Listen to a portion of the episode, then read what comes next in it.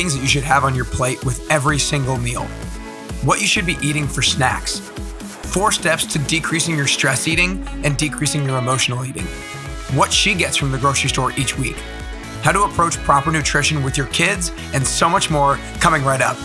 This is episode number 400, 400, baby, with registered dietitian and member of the Orange Theory Medical Advisory Board, Kimberly Plessel.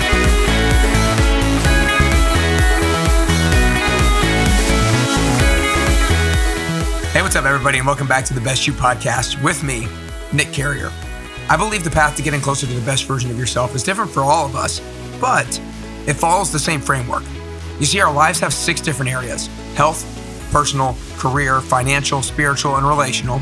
And in order to get closer to the best version of ourselves, we want to be managing all of those areas at all times, but also be spiking in one of them. If you want to learn how to do exactly that, then check out my free Best You Planner and video course at nickcarrier.com slash best journey. Again, nickcarrier.com slash best journey.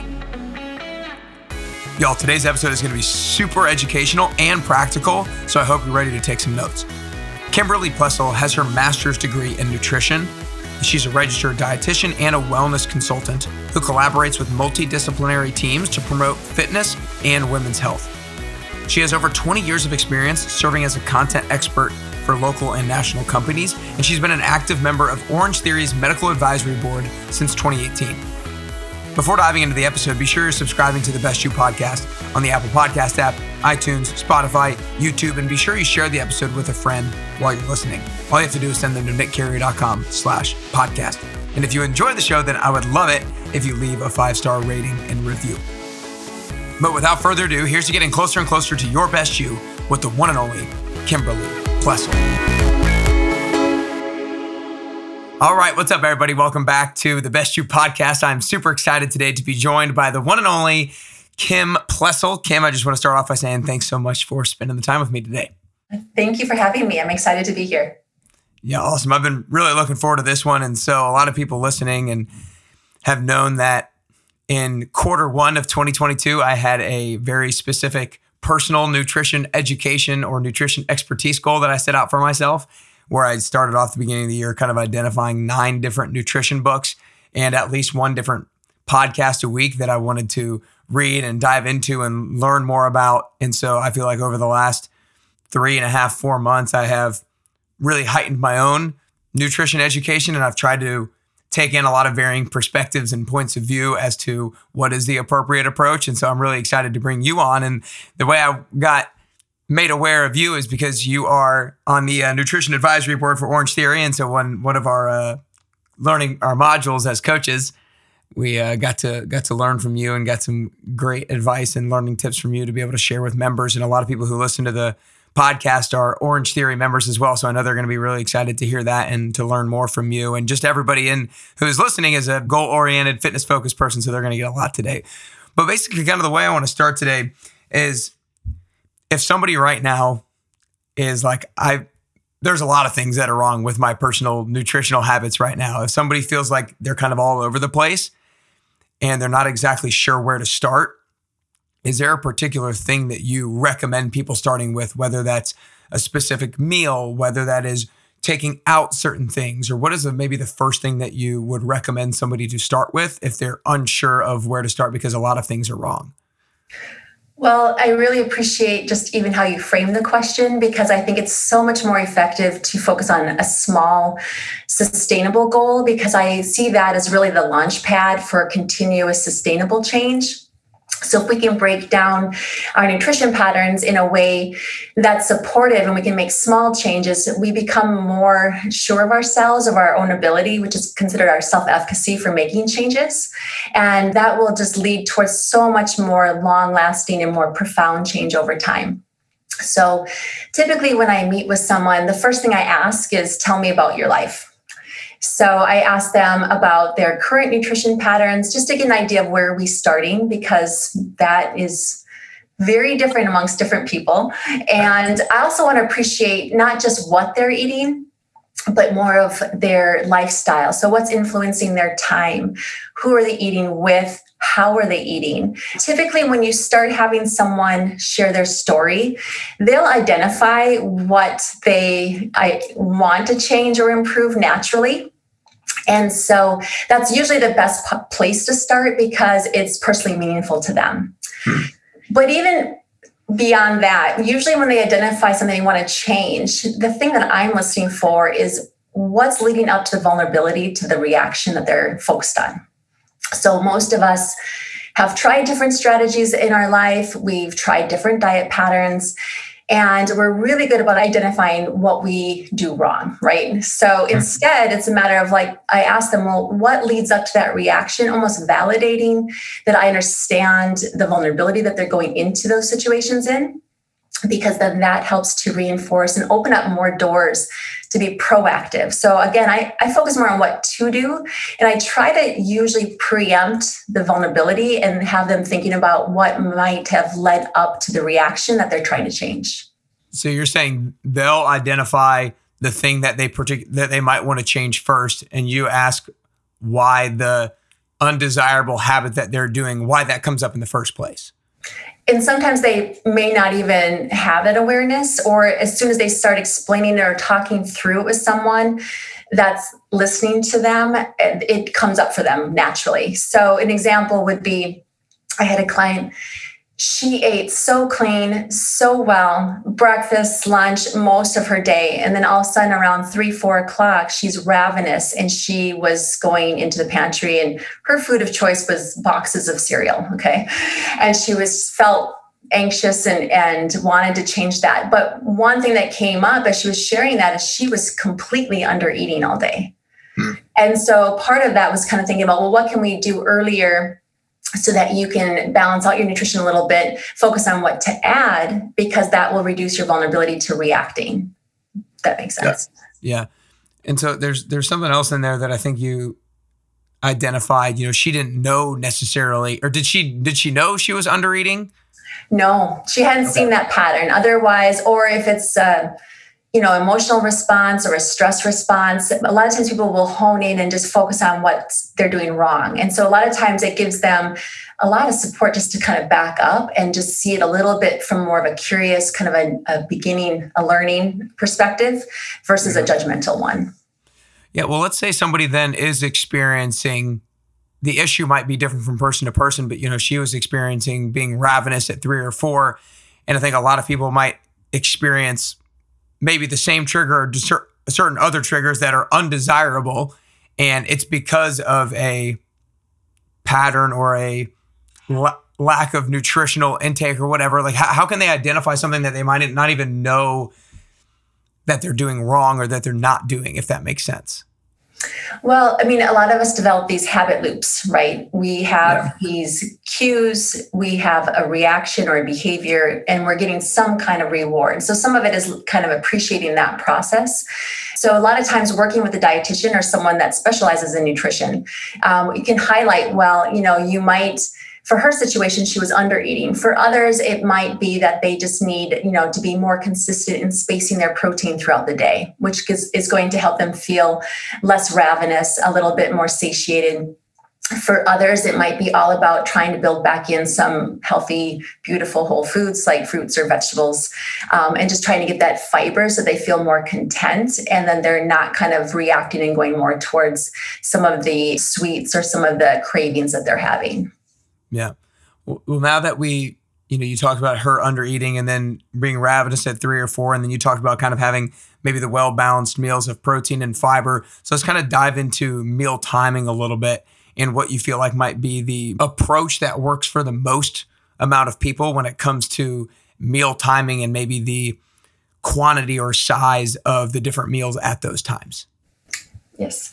Um, well, so it's helpful to sometimes you know back up and use some simple tools right we're really good about deconstructing nutrition so but we don't eat macros right i mean it's wonderful right. if someone thrives on that and wants to go into the details it can it can be a really great opportunity but for a lot of people they get overwhelmed especially when they start navigating their work schedules their home schedules. And so sometimes starting with just the plate method is something that just simplifies it and you can kind of think about that balanced plate. So if you're more athletic minded, they actually have the athletes plates that were developed by the US Olympic Committee and the University of Colorado. So those are kind of nice because they'll break it down into an easy or weight maintenance plate, uh, a moderate training day, or a high training day. So that kind of gives you a visual of how to build your plate. Otherwise, you can use something along the Harvard's healthy eating plate or my plate. So, the way I like to describe this to my clients who want to keep it really simple is that you, in essence, have three plates a day. And so, if you are more of a grazer, sometimes it's helpful to kind of think about like if you start with something like, let's say you grab a piece of fruit and then you're hungry an hour or two later, uh, a lot of times it's going back to that breakfast plate. Well, what didn't you eat yet? So then you kind of like balance out the plate through the different eating episodes you have in the morning, and then the plate resets at lunch. Mm. So then that way we don't get stuck on just one section of the plate, right? Which is historically what we'll do. Right. So using a simple plate method just to kind of think about as three plates a day and trying to make sure that you're balanced and you have something from the plate throughout that time period will help guide snacks. So a lot of people ask, what are the healthiest snacks? And my first question is, well, what didn't you eat yet at that right. meal? Um, finish that meal. It's really helpful for kids. Like a lot of times uh, with my teenagers, you know, they're hungry, we we kind of know kind of what we what they've snacked on or what they had for lunch initially, and if they're hungry late afternoon, well, finish your lunch and then have what you want, you know? And so that's something that can help to simplify very complex nutrition plans if someone doesn't want to count macros or do a full day plan. So sim- simplify it. Um, now, portion wise, typically, to keep it simple, I always encourage people to have a palm of protein at their meals because that's going to meet um, kind of their protein spacing needs, especially if you're trying to build lean muscle um, or just kind of become you know more fit with your body composition so spacing protein throughout the day is really important to um, help people build lean muscle or to keep their lean muscle while they're losing weight a palm of protein is going to probably be visually pretty close to the recommendations of what someone would need uh, space throughout. So most people need between for women you know at least 15 maybe 20 grams of protein to 25 30 men probably closer 25 to 40 grams of protein if they like to get a little bit more detailed. But again if you can at least use the visual that's helpful. And then building half the plate from plants. So whether or not that's all vegetables or if it's a mix of fruits and vegetables but really trying to put in those nutrient dense foods because that will help um, one give you great nutrition but it also is that fiber that a lot of us are lacking in our diet that helps to uh, help our stomach stretch so that our fullness hormones are released and we feel more content on less calories because a lot of people are trying to navigate caloric needs throughout the day. So visually taking half the plate from plants at least a quarter plate from protein. At least it's a great start. And then you have your quality carbs, your healthy fats that you can incorporate as well.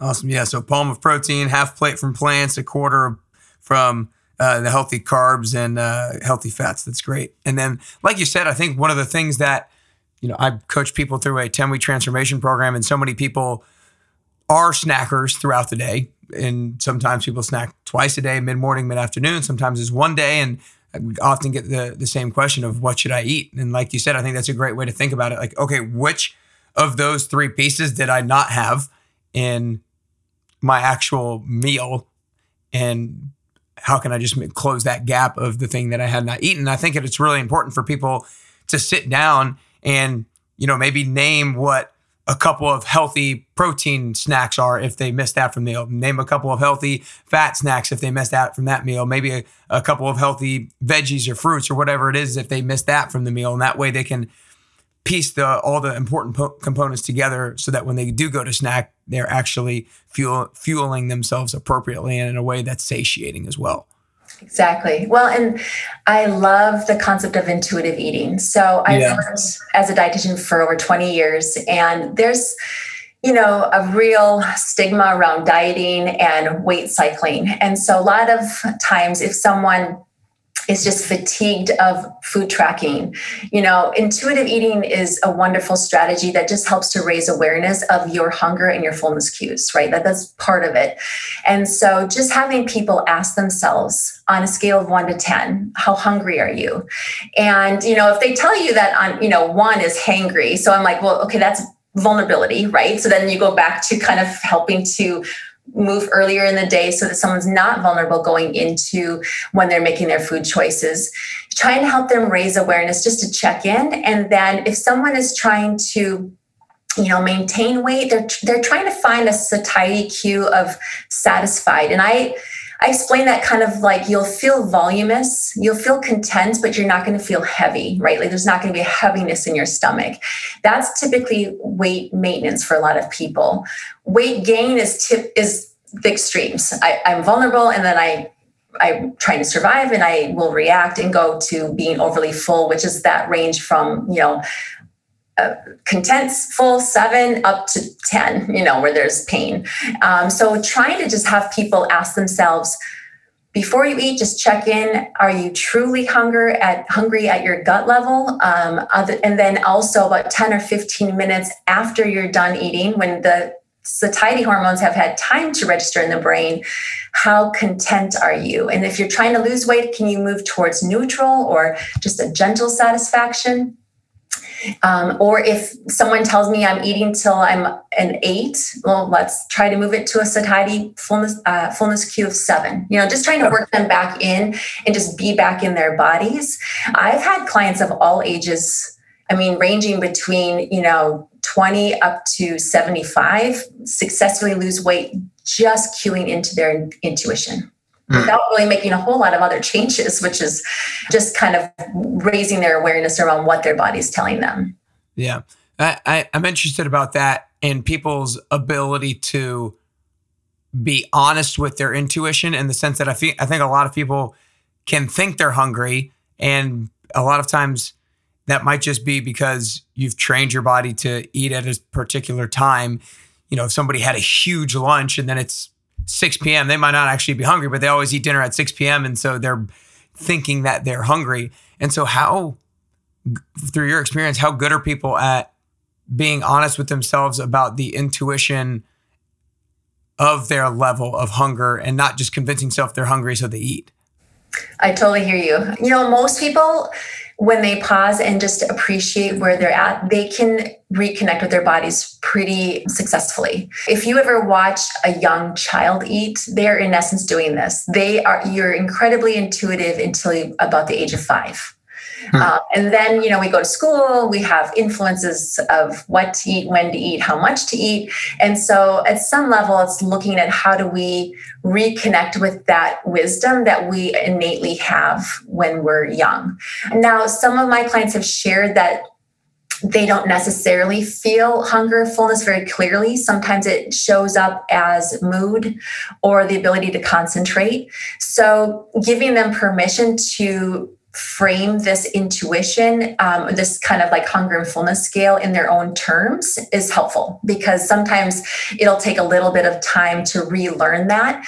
And uh, for those that want to actually do the food records for one to two weeks and just identify their patterns, that can be helpful too if you frame the food records just as a, tool to learn from, right? While they are trying to reconnect with their intuitive um, hunger and fullness. And then what we do is we see how the body responds and that will give you more clarity over time.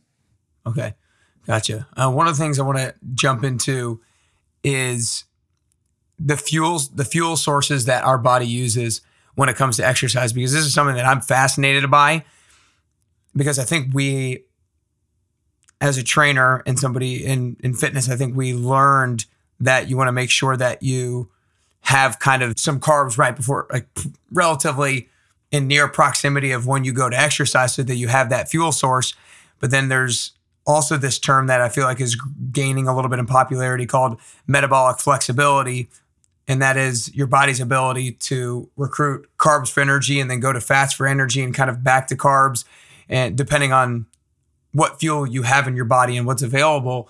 And so I guess the, the way I want to start off asking the question is asking and getting further explanation as to what metabolical flexibility is and whether or not a lot of people actually have the ability to be flexible in recruiting the different energy sources. I know it's kind of a lot, but. well, I think it's great that uh, just trying to appreciate what's happening in the body when we're, you know, we all know that food is fuel, right? So, but a lot of times what people don't realize is those foods have to be converted into an energy currency that the body can use. And a lot of us, you know, if you've studied, you know, nutrition or, you know, with fitness is um, ATP or adenosine triphosphate, right? So that is the energy currency of the body. And so there's going to be, you know, different metabolic energy pathways that can um, fuel our exercise. There's two that are anaerobic or in the absence of oxygen that we typically use for very high intensity, short um, bursts of energy. So that's going to be, um, those are kind of like the first 10 seconds up to two minutes. Um, but then the energy pathway that I think you're referencing and that most of us are familiar with is the aerobic pathway. And so a lot of us know that when we're using a lot of oxygen, we're going to be um, potentially oxidizing fat for fuel. And then as the intensity of exercise increases, the fatty acids aren't quite as quick. So then the body will go to stored glycogen um, or glucose in the blood to use carbohydrates for fuel as our heart rates increase and as our intensity increases with our exercise. When you're thinking about metabolic flexibility, um, really what it means is that your body's going to use the fuel that you give it, right? Mm-hmm. So if someone is eating a higher carb diet, they will use carbohydrates for fuel. Um, if someone also wants to trial the keto diet or, you know, significantly reduce the carbs in their diet, they'll be eating naturally more fats. So their body will use more fat for energy production. Now, there's a couple important things to think about with application with this, right? right. Uh, your body should be able to use the fuels that you are providing it.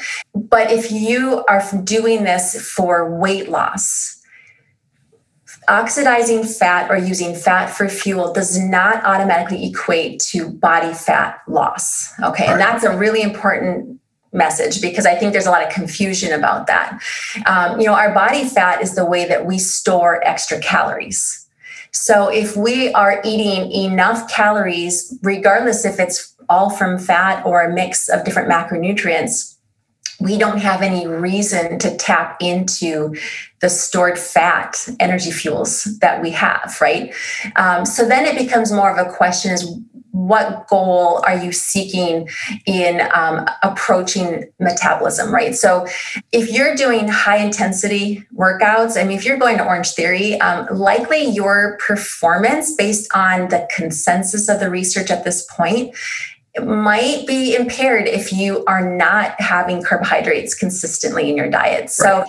you know, right now, the Academy of Nutrition and Dietetics and the American College of Sports Medicine still highlight the important role of carbohydrates to fuel high intensity cardiovascular activity. So, um, now there's some interesting metabolic adapt- adaptations that um, we're studying with, you know, higher fat for ultra or long distance um, athletic events, but for the everyday athlete, um, you really want to try just seeing how do you feel? Like what does your heart rate do? What's your perceived exertion if you forego eating before you work out or um, if you're prioritizing fat over carbohydrates as your primary fuel that you're consuming? So this can be a very personal journey right now. Right typically you'll get a better exercise performance and feel better about it, it, i would assume with a little bit more carbohydrates in your diet.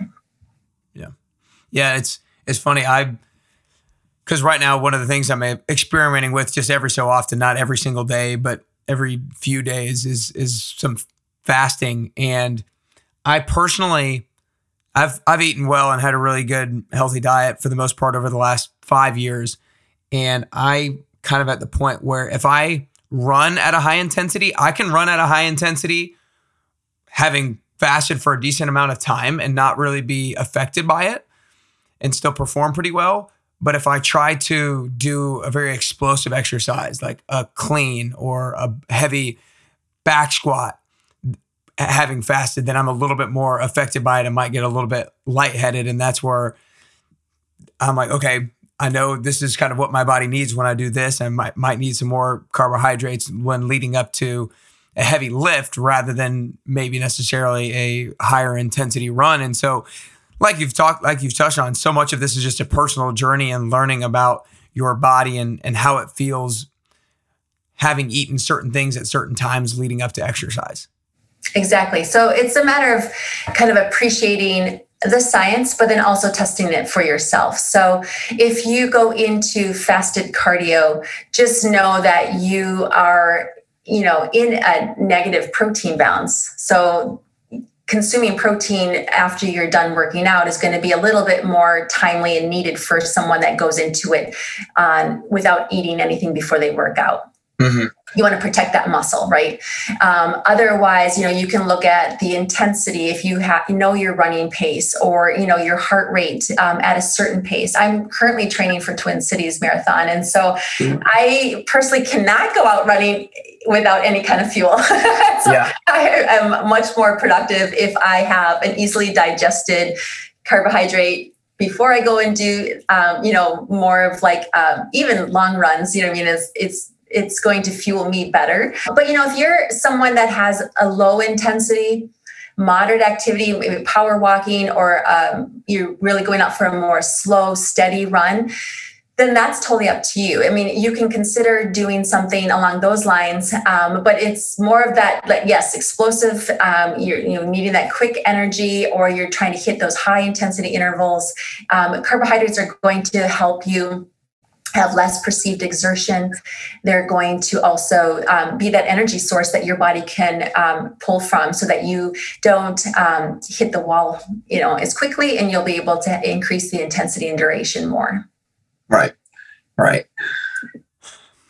One of the things I want to touch on is you talked about how a lot of people improve their eating from intuitive eating. And this is probably along the same lines, but kind of stress eating and emotional eating is where I want to get into just because I know that's so many people's one of their Achilles heels is they'll they'll be fine throughout the day and then something happens in the evening and they have a whole bag of potato chips because they're stressed out or they have a whole bar of chocolate because they're they're really emotional or something like that. And so what is maybe the conversation that you have with somebody look like and sound like when they do struggle with emotional eating or stress eating? Uh, well, you know, first off, I always look to see if there's any vulnerability patterns first, right? right? So part of it is, you know, how how do they set themselves up for success throughout the day?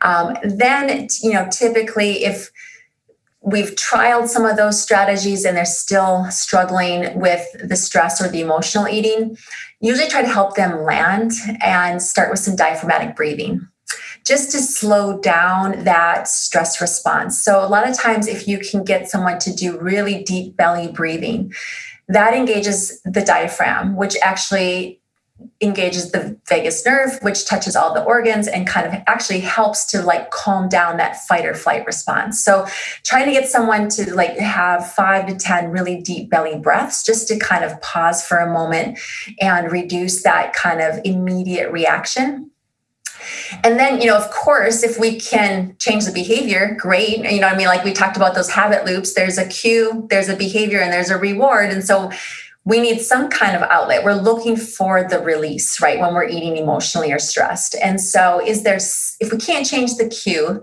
can we change the behavior? So, is there a little bit better reaction, whether someone can you know use a non-food related behavior that will give them that release if they're not ready to do that or it hasn't worked for them then trying to identify some of the foods that they can enjoy that are a little bit healthier that meet that need um, that's another strategy that you can help people with um, and then if they're like no kim i I just need this. Respect that. Um, there's days I can totally relate. Then what I try to do is encourage them to focus on how they eat it. So this mm-hmm. is where you can move more into mindful eating. and so you know a lot of times if someone comes you know and you never want people to be frustrated or feel bad if they decided to indulge right And so a lot of times i tell them like i understand that but so how did you change it for yourself you know it's not yes or no it's how and so were you able to one just reduce the stress response through breath work. Um, but two, can you engage all of your senses? So mindful eating is more about seeing, smelling, touching, listening, and really trying to savor the food that you are craving in that moment. Because if you can change how you eat it, I truly believe, and I've seen this work for many people, is that you can stay enchanted almost with that experience. You're not going to become so disenchanted and judgmental. So it, you feel like you're still moving forward on your goals. And so I talk about this enchantment disenchantment principle. So I'm like, how how could you enjoy this and still feel like you're being you're still enchanted with it. You don't feel like you've kind of washed the day away. Um, you gave your body what it needed or maybe it's something fun like uh, food could be involved in celebrations too. And what are we to um, you know if my you know 14 year old daughter makes a beautiful dessert because she loves to bake i mean of course i want to like connect with her and you know and savor that and you can do that in a really successful way that's not going to undo a whole day of supportive eating right? right so kind of shifting how they eat and helping them to kind of stay enchanted with that experience can be really effective especially for sustainable mm. change because as soon as someone feels like they're off the diet or they have had any kind of failure in any way, that's usually a trigger to give up everything, right? So yeah. um, I've really encouraged people to just um, change how they're you know responding because then they're still succeeding and then the momentum will continue right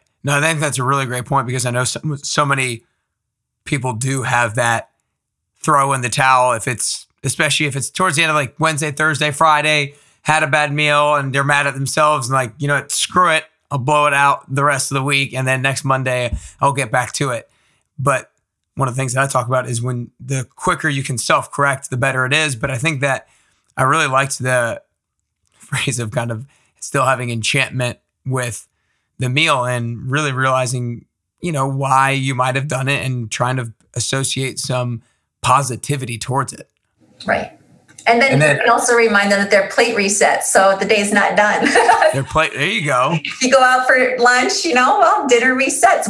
How can you balance it out later in the day? It doesn't even have to be at the meal. You you can. It's really nice because it's like that safety net that a lot of us need, right? When we're we don't want to. The all or nothing is what will undo everybody. In, yeah. in, 20 years of doing this, that is the number one challenge to help people overcome um, so that they can have real sustainable, life changing um, improvements. Yeah, I'm glad that you said that. I could not agree more. All, all or nothing is. I always say, I always I recorded a podcast probably a few weeks ago about how you should not be an all or nothing person because if you're all or nothing, nothing is going to come. It's inevitable that nothing's going to come. So, but you guys, if you guys are stress eaters or emotional eaters at all, and you did not take notes, then you need to go back and take notes because like you need to identify vulnerability patterns that you might have where you're not setting yourself up for success. Two, maybe before you go into it, take some time doing some diaphragmatic breathing. Three, if you can't change the cue, change the behavior. I talk about one of my clients, she would get stressed out from her kids. And so instead of having a bottle of wine, we had her take a bath to get that same level, that same stress relief. And then step number four is think about how you eat it, not just necessarily what you eat, how you eat it through mindful eating, through seeing, smelling, listening, savoring the food, and trying to associate some enchantment and positivity with it. So uh, that was that was awesome. And I know that's to benefit so many people. Now I'm kind of I'm interested in a couple of different mom topics because I I help coach a lot of moms and I know a lot of moms are listening and I just think it's it's beneficial for everybody let's say somebody has kids who are picky and they're trying to be good nutritionally, but they're like, I don't really want to make two meals, one for me and me and my husband, and one for the kids.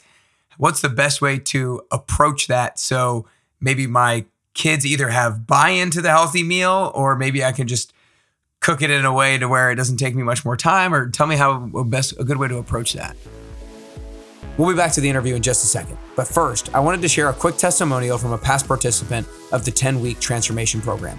I started running the 10WT in the beginning of 2020 and I've had over 150 people on counting go through it, and they've seen amazing results both inside and out. If you're inspired to join after listening to the testimonial, then go to nickcarrier.com to learn more. We'll get back to the episode in just a minute, but first, here's what they had to say. Hi, my name's Vanessa, and I joined Nick's 10 week program because I really wanted to challenge the stereotype that college kids are perpetually exhausted, stressed, and running off of mac and cheese and PB&J. Since joining Nick's 10 week program, I have had the goal of just incorporating more consistent exercise and working out four to five times a week. And so I've been able to do that. I hit my goal of getting in 50 workouts over 10 weeks, which is really exciting.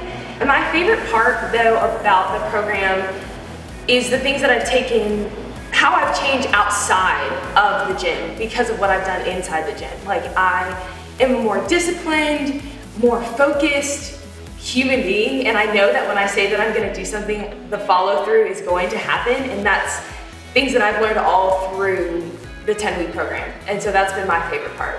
You should join Nick's program. Like you need this. well, I totally hear their um, their pain. I have two kids, so and it shifts and evolves over their lives. And so, um, first off, if you are a mom with young children especially you know infants right? Or even if you're if you're breastfeeding. I mean if the more varied our diets are especially you know there's research that's shown that women while they're breastfeeding if they're eating more of these um, vegetables or bitter foods those toddlers will accept those foods easier later. Mm. so that's really intriguing. So it kind of starts with you know pregnancy and and through the breastfeeding we have a lot of opportunities and then you know, a lot of times, you know, picky food behaviors really are pretty entrenched by the age of four. So mm. if you have toddlers, the more that you can introduce a variety of foods, the better. And there's some research that's shown even like different textures by, you know, safely, obviously, depending on where your child's developmental um, right feeding is at but nine months you know you're trying to start in, introducing different textures because textures let alone flavors or aromas there's lots of different reasons for children to either accept or deny different foods.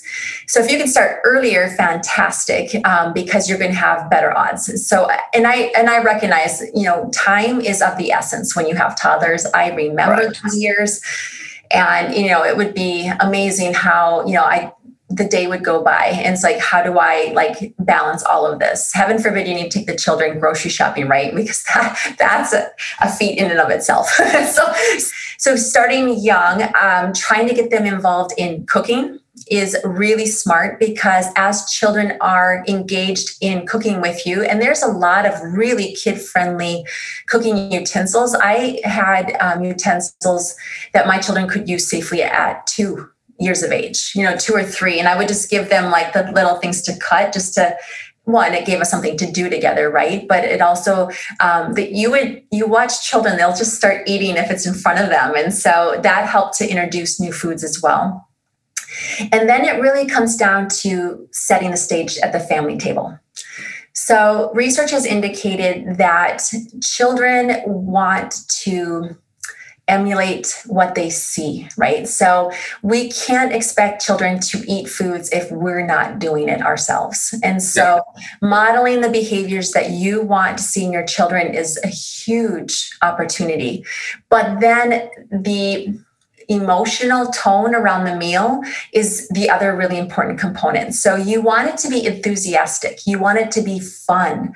Um, if it's more authoritative, you're going to sit here until you eat this, there will be more resistance. So mm. if you can kind of model those behaviors, just um, you know simply have those um, new foods on their plate but fill their plate with other things that you know they're going to eat because then you're not going to get into these you know struggles around um, them eating anything at all so a lot of times you know i would fill their plates with the fruits and veggies i knew they would eat and then i would put you know the new food on their plate as well try to keep it neutral show eat it with them you know, be enthusiastic and a little dramatic about how amazing it is and what a wonderful cook you are.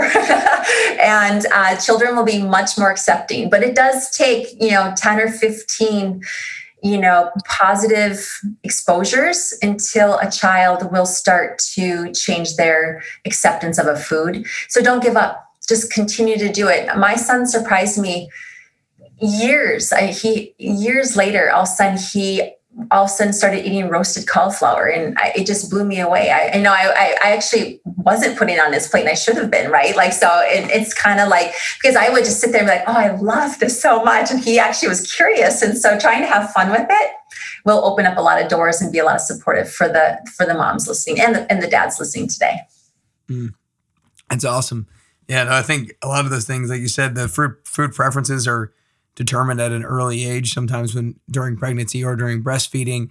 And I really liked, you know, setting the tone at the family dinner table, not in just what you eat, but also how it's gone about and, and how it's done. I think that's really important from a um, a parenting perspective as well, and kind of from the same tone of the parenting perspective of nutrition, and especially because, like you said, you have a 14 and almost 16 year old son 14 year old daughter and almost a six year old, 16 year old son. I'm very curious. The way that people are growing up now is even way different than when I was a teenager. And there's so much more out there that I think gets people emotionally charged when it comes to body image and, and things of that nature. And I think people's eating disorders, the percentage of people who have eating disorders are probably just going up and up. And so, how do you, as a parent, approach the balance of I want to make sure I encourage healthy eating and you know get them to eat healthy, but at the same time, I don't force it too much to where they think that their self-worth is based off of how they look and things like that. So what's where's the balance of that as a parent? How does that play out? That's such an important question. And, um, you know, the risk, you know, eating disorders can develop really at any point, but the the window of time is really, I would say, 11 through the mid 20s, right? So there's this window of time where, you know, teenagers are going through puberty, their bodies are changing, you know, um, there's going to be a lot of body image. And so what we've tried to do is really, you know, I actually use the balance plate a lot with my mm. um, kids. And so kind of like, you know, if they want something fun, you know, that I respect that. You know, it's like, but can we balance it out? So I try not to associate it with good, bad, but more of balance. Um, and so, you know, kind of just saying, can you balance out your lunch choices or can you? If you're going to go with your friends, and because now they're independent, I mean, you know, they they can go and do what they want to do. so, you know, and so, but it's interesting because you know encouraging them to, to continue to listen to their body and say you know let's how does your body feel? You know and and letting them learn those lessons about how they're fueling. Well how is your energy when you eat um, certain ways? How is it when you balance things out a little bit more? Um, and um, how can you continue to encourage mindful eating? So a lot of times again, eating slowly, savoring, encouraging that behavior is huge because then we're satisfied with less. And then you know a lot of times that will equal out. But you do want to you do want to be really respectful um, that if you have any concerns of an eating disorder that you seek out you know professional um, support as soon as you can just because you want to give you know those young uh, teenagers or young adults um, as much support as possible. So how do we help them reconnect? Um, how can we talk about the balanced plate is helping them to have a rhythm. All of us need to have a rhythm right? We we feel better when we have some kind of pattern to the way that we eat. It doesn't have to be rigid. The plate is nice because you can choose which fruit which vegetable which protein. There's no rules around what right? So it's more about um, giving teenagers autonomy of choice. This is a huge mm. age where they're wanting to exert their independence. And so um, letting them pick that, like, okay, if you want to make your lunch or you want to make dinner, we're actually trying to encourage that. Um, still working on that one. so um, you get to cook once a week. I really want them to have those skills before they leave the house. But one of the expectations is okay, you can pick what you want, but it needs to be balanced. And so they need to think about the protein and the, the carb and the fruit and the vegetable, or, you know, the healthy fats or mm-hmm. whatever it is, or the fun, you know, fats too, you know, whatever they want to create. But we're just trying to get them to think about how do you balance out that plate when you're planning a meal. It's a great project, especially if you're busy parent and um, you know they're needing to go to this, that, and the other sport. Um, the one night they're maybe home, let them cook dinner for you. Mm-hmm. Yeah, that's great. Um, what second? The second last question. I want first off, that was awesome. I think that's such an important topic that you know I'm only 27 right now and don't have kids and not married or anything like that, but it's something that I've thought about because I've heard other people talk about it and the approaches is such a hard thing to do and it's it's a tough balance to be able to find if you are because I'm so nutrition conscious now myself and I'm I'm pretty fine mentally with with, with how I approach food. I I binge on whatever I need to binge on when when I need to binge on it, whatever. And uh, but finding that approach with with kids, especially if like like you said, that 11 to 20 age, that mid 20 age is is a tough thing to find a balance. So I appreciate you sharing that stuff. Uh, but second to last question to kind of leave with a practical tip is what are maybe a few foods that you on a on a weekly basis, and there's probably a ton that you have on a weekly basis, but what are a few top foods, maybe maybe one from each each category that you're like, this is definitely something that I get every single week. It's a great healthy protein. It's a great vegetable that I love to have. It's uh, a great healthy fat that I like to try to put on my plate a decent amount. Oh, definitely. Uh, well, if you ever run into me in the grocery store, I will have. I go to bulk uh, fruits and vegetables always, and even if I don't have a plan on how to use them, there's actually a lot of power in diversity. Um, there's a lot of research coming out around the way that diversity of fruits and vegetables, or any plants, really feeds the good bacteria in our gut, and that can reduce inflammation, protect us from disease, help us age well, healthy. Um, so, diversity is important. So, I do encourage people to kind of think about when you're opting for your produce, can you buy something from each color? Because each color is going to have different plant or phytonutrients in it.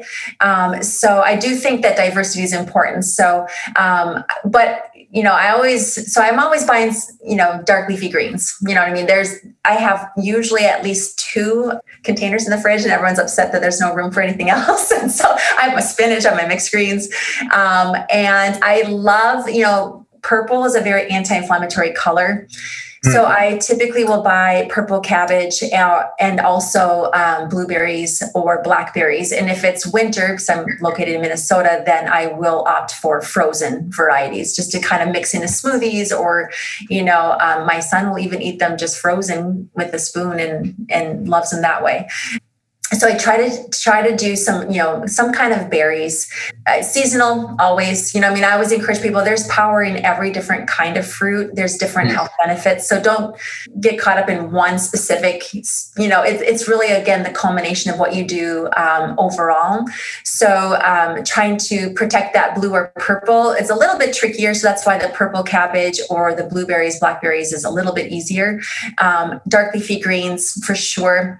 Proteins, I love fish. You know what I mean? And so just trying to encourage people to get familiar with salmon or um, cod or tuna because, and it can be easy. I mean, if it needs to be, you know, canned tuna that you can make into a quick wrap or on a salad, that there's a lot of different ways that you don't necessarily need to take on cooking and feel overwhelmed again. Right. Um, I also love beans. So I think there's a lot of health benefits of incorporating beans in your diet. So typically I'll buy chickpeas, um, which I can easily, um, if I don't have time to to cook them myself, then I will buy you know the um, organic chickpeas, rinse them off, throw them on a salad, and incorporate mm. beans pretty quickly in a diet that can serve as part of my protein needs as well, right?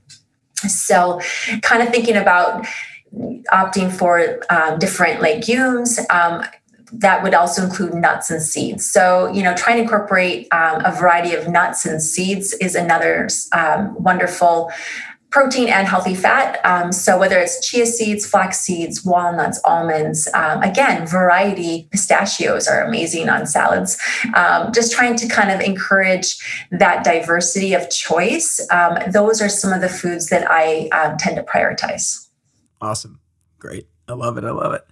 Well, before asking the last question, Kim, I just want to acknowledge you for all the first of all, just the education and information that you provided today. I know it's going to provide so much value to everybody listening. And I also want to acknowledge you for approaching the nutrition uh, conversation and parenting style with your 14 and, 15 year old in the way that you do right now, to where you do not uh, necessarily shove it down their throat. You promote balance and and making sure you have a balanced plate and getting them to cook. And when you do sit down at the dinner table together, to approach it in the right way and not make it authoritative, but make it fun. And I think that's going to go a long way in their relationship with food and their relationship with cooking and everything like that. So I know that that's going to be powerful for especially a lot of the parents and, and maybe soon to be or future parents out there. And hopefully they take some notes and, and apply that for, for themselves and their kids down the road.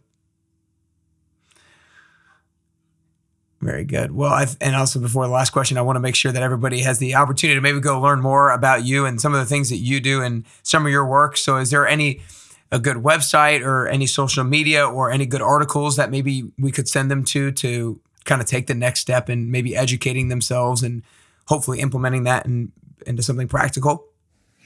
Uh, yes, so there are. I work with a women's health clinic, and so we have multiple um, health education videos. Um, they're you know between thirty and sixty minute uh, seminars that I've given, and that is at oakdaleobgyn.com. Um, I'm also on LinkedIn professionally, and I'm also you can also reach me through Orange Theory. Um, there is a medical advisory board um, um, opportunity to connect with us there as well.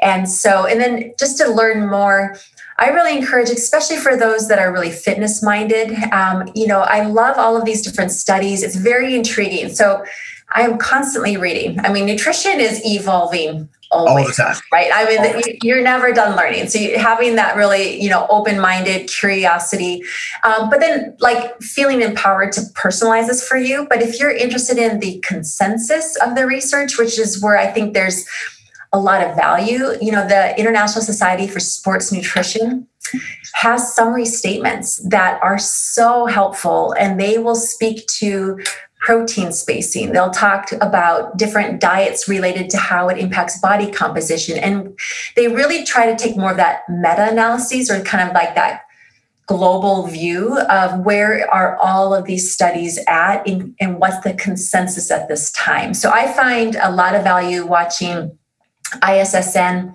also ACSM. You know, there are going to be wonderful articles and resources there, and of course, the Academy of Nutrition and Dietetics. And so um, they all have position statements. And so that way you can trust that this is looking at the research as a whole. Because I think sometimes with these studies, or, you know, when we hear about different diet plans, it's really easy to get drawn into the details of one you need to really back up and say, okay, well, but who were the people in the study? I mean, right. were they women? Were they men? How old were they? You know, and there's so many different factors that if you want more of that um, global perspective, I would look at some of the position statements. And that's really how we work at Orange Theory on the Medical Advisory Board is how do we appreciate the science as a whole and make the best evidence-based recommendations that we can. Mm, awesome. Awesome. I appreciate that. Yeah, I'm definitely going to go International Society of Sports Nutrition. That's what you said, right? Perfect. Perfect. I will. And they're all accessible online, so you shouldn't have any issue finding those. Great, great. I'm gonna get my, I'm gonna get knee deep in those, uh, in those uh, articles today, probably. Uh, anyways, on to the last question here, Kim. I think that getting closer to the best version of ourselves is both a constant journey and a unique journey. I think the way that I'm going to get closer to the best version of myself is a little bit different than the way that you're going to get closer to the best version of yourself. So, for you personally, if there are three things that you can currently do or three things that you can currently work on to get closer to the best version of yourself, to get closer to that best version of Kim Plessel that you could possibly be, then what are those three things that you could currently do or currently work on? Um, well, I just alluded a little bit to um, just take that beginner's mind. Always be open to learning new things. Continue to read and just um, you know learn throughout your life um, you know there's great opportunity there so i really do commit to staying on top of the different research but also just you know reading for personal joy. That's why i love some of your podcasts because there's such a multifaceted approach to wellness right? Like i love learning about different factors that will all help to elevate wellness right? So um, so learning um, through second one um, through the last two years um, i've really finally been able to really truly have a yoga practice that i commit to. And so i i feel like i've spent enough time that now i'm a little bit better about figuring out how to protect that pattern. Um, and every i don't know if it, my enthusiasm will encourage my running husband and son to try this with me for their own uh, well wellness journey but i come up and i'm like oh i feel amazing. So so yoga is just a groundedness plus it's just it's so healthy when you're an active person you know what i mean it's just going to help balance out these amazing orange theory workouts that we're going to or, or whatever else you're doing for physical activity and then the third thing that i am intrigued by and currently really trying to embed into my daily routine is just a five or 10 minute meditation. And so, you know, as I get older, it's how can I land um, or even begin my day? I, am thinking that I'll probably embed that more consistently at night. That's what I've been doing recently. Uh, but I really want that to become a pattern because it helps us to stay grounded on the gratitude for everything, right? That we have our bodies, our families, our health, and um, just gives clarity. How do I want to move ahead in the days and the years ahead? Mm, that's awesome. Very three great things right there, Kim. I know a lot of people got a lot of great value today. So you guys, if you did not take notes during that episode and, and write some things down because she shared some amazing things and make sure you go back and do so. Make sure you share it with a friend or family member who is on their nutrition journey right now and maybe struggling or trying to figure something out or maybe stress eating or maybe not exactly sure what they should be putting on their plate or what they should be snacking on, make sure you send them this episode. They're going to want to hear it so they can start applying some of these things. But Kim, that's all we got today. I really appreciate it. I know everybody loved it. All right. Thank you so much for having me. I was so um, honored to contribute to the conversation and just best wishes with everything that you're doing to support everyone's wellness. Thanks. Appreciate it. Y'all, that episode was fire.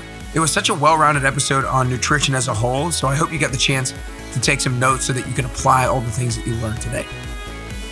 Also, make sure you share the episode with a friend or family member, whoever somebody might be on their nutritional journey and health and fitness journey right now, and this might be able to take them to the next level. This might be the thing to spark their nutritional journey so that they're feeling more energetic, more vital, and they become closer and closer to the best version of themselves simply because you send them this episode. So send them to nickcarrier.com slash podcast.